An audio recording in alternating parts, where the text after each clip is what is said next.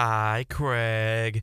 Hello, everyone, for listening to Tuned Out on WUEC 89.7 Blue Gold Radio Sunday. My name is Hayden Forbes. And for those who have never heard Tuned Out before, basically, it changes every season, but this season, you know, we're talking about different kinds of music, uh, such as album intros and outros. Today, I got an interesting one. I will preface this episode by starting out saying that actually, we already have an episode recorded a few days ago. Uh, currently recording this on March 6th, but we're going to postpone that one an extra week because it's really good and I just want to make sure it's the absolute best episode I can. And also, I was just really excited to get this one out. So just know that this next episode that's airing after this one was recorded before this one. So it's a little out of order. Anyways, let's get started. Basically, what Tuned Out is here, you know, we're talking about different styles of music. We answer hypothetical questions. And usually, when we have a guest on, Granted, we used to have some co-hosts just be uh, all goofy and silly and act like bozos. But anyways, we're gonna start with our hypothetical question. Get our little random number generator going. Looks like our number for today is number 90, going on this list of 170 questions. And here's the 90th question: If you were a 90s cartoon evil villain, where would your base be, and what would it look like slash have inside? What would your henchmen slash hench women wear as uniforms? And and also, let me just preface by saying this isn't the 90th episode of Tuned Out. It's it's a random number generator, like I said. I've probably only done like 30 of these. But uh 90s cartoon evil villain, where would my base be? What would it look like? Overall, I think it'd just be a vibe, you know. I just want to make sure people be chilling. There's there's this one place that um oh, I can't remember. I don't know.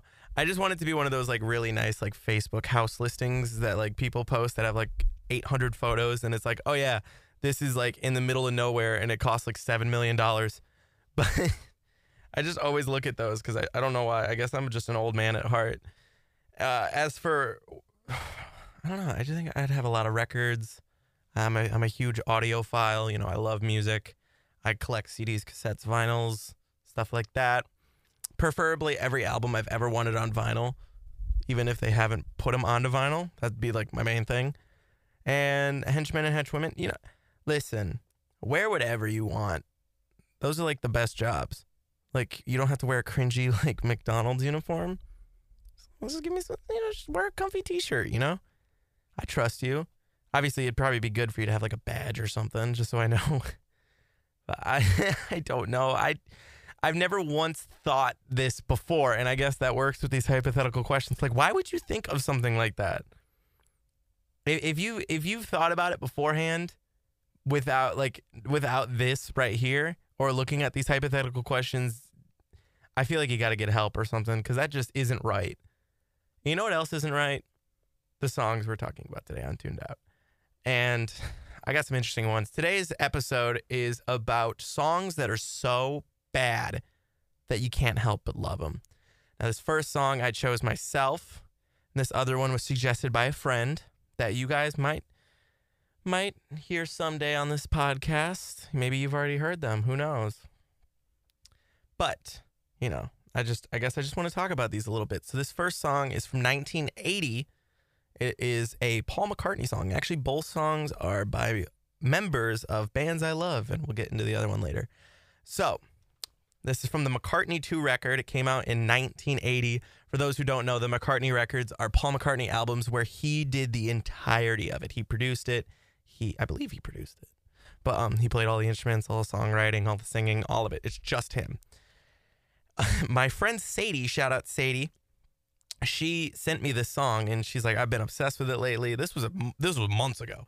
And she's like, "Here's the thing. It is the worst song you'll ever hear, but it's kind of good." And I just texted her back after listening to it. I was like, never ever recommend me music again, but at the same time, keep sending me music. uh, it is called, and, and it, it, I will admit, this song has, has aged very poorly. So just a heads up, people, that this song is is definitely a poorly aged song. It's called Temporary Secretary. And I guess, I, I don't know, like, it's just something about the way he sings. And obviously the lyrics just just aged poorly. And he just sings with a damn. it's like the nasally voice. But at the same time, it's like you can't help but love. It's like the movie The Room, or I guess for a better fit, if you guys have ever seen the Beatles movie Magical Mystery Tour, that movie is so bad, so abysmal. It is awful. It makes no sense. It was very much a movie where you, they were like, "Hey, I found like a couple of like wizard costumes. What what do you want to use them?" And they're like, "Yeah, we'll we'll make up something." And then it's just it cuts to like John Lennon with a tray full of teacups. And he's like, "I spent half an hour looking for the sugar." Or Ringo throwing his drumstick in the air, dropping it, and then looking right at the camera, just like, "Oh well, my bad." but anyways, guys, here's here's "Temporary Secretary" by Paul McCartney.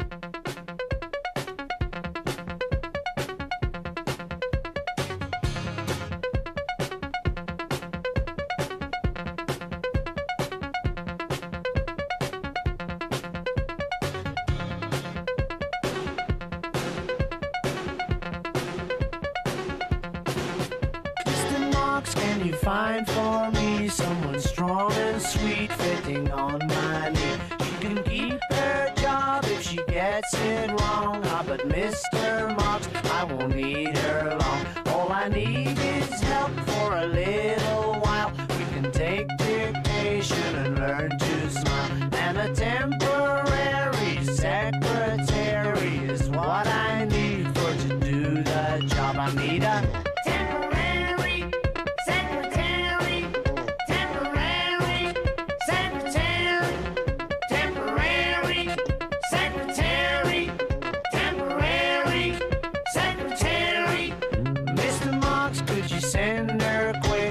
regular has been getting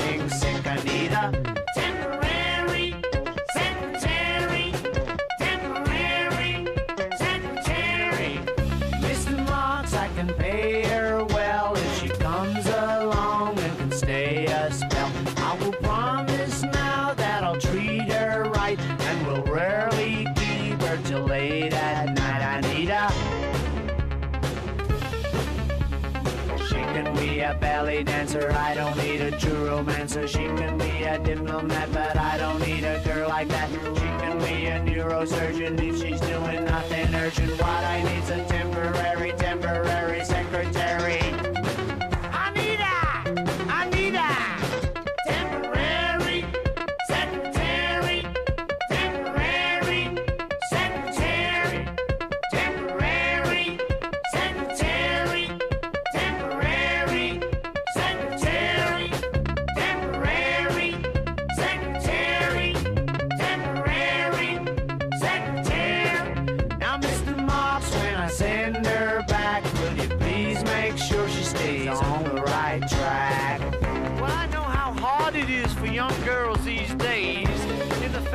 Everything, to stay on the right track.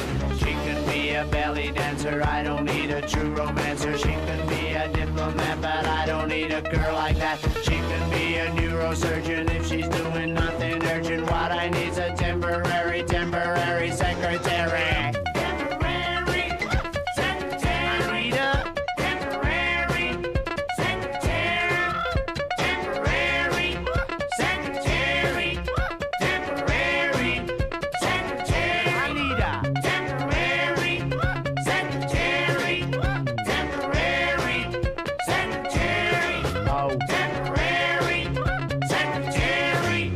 Temporary Secretary by Paul McCartney here on WUEC 89.7 FM. This is Blue Gold Radio Sunday, and you are listening to Tuned Out. Right now, we're talking about songs that are so bad they're good. And again, I don't know what it is with that track. I think it's just the groove overall, just the weird, like techno synthy thing, followed with some really good acoustic guitars.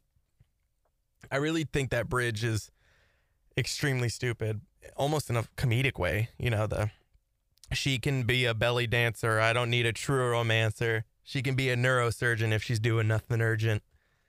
It also there's something so like when uh I know how hard it is for young girls these days. Like, oh really? Really, Paul? You you know? You were in what, your 30s at the time? And what what do you know? I don't even know. It's not my place to know. I was never a, a young woman. I it's just something so something so confident in that statement that you're almost intrigued like you're not going to believe him at all but it's like I kind of want to know where his his train of thought is coming from with this and I I can definitely think of something considering this song is is in the 80s but I don't think that's appropriate to talk about on the radio let's just say there's an Elton John song from the same year, track five on his 21 at 33 album, and it's about the exact same thing I'm bringing up here. But this next song was suggested by another friend of mine who actually has probably been involved in the podcast before. If anyone remembers season one, they they heard temporary secretary the other day and because we were talking about this exact same thing and they're like i have one right here. It's by roger taylor of queen. And we listened to it and i was like i'm sorry but this song isn't bad at all. Like uh, there's like it's not like the last song we just listened to where it's like okay it's got some charm to it in a in a weird twisted sense. I genuinely liked it but i can also see why people don't like it because i just have a different taste of music in the sense of where like i don't know i always approach music instead of just like blank face where it's like oh this song's good this song's bad i'm like what was this song trying to do? You know, so like for instance, the Elton John, just I guess to bring him up again, his disco album. People hated it because it was disco. I approached it in the sense knowing it was going to be disco, and people knew when it came out that it was disco. I was like, all right, this is a disco album. How well does it do at being a disco album? And I like Victim of Love uh, when I approach it that way. So that's how I approach this song, and I just love it. It's got a nice groove to it. Roger Taylor is a very underrated songwriter. He was the one in Queen who never really got his due when it came to songwriting. I mean, he did near the end. He wrote some hits like One Vision, or at least he started One Vision. The whole band wrote that one. Uh, Radio Gaga. He wrote that uh, These Are the Good Days, or These Are the Days of Our Lives. How am I messing up? Queen's my favorite band. How am I getting song titles wrong? But anyways, this song is called Future Management, and then in parentheses, you don't need nobody else. We'll talk about it a little bit right after. Anyways, here's that song for you guys right now.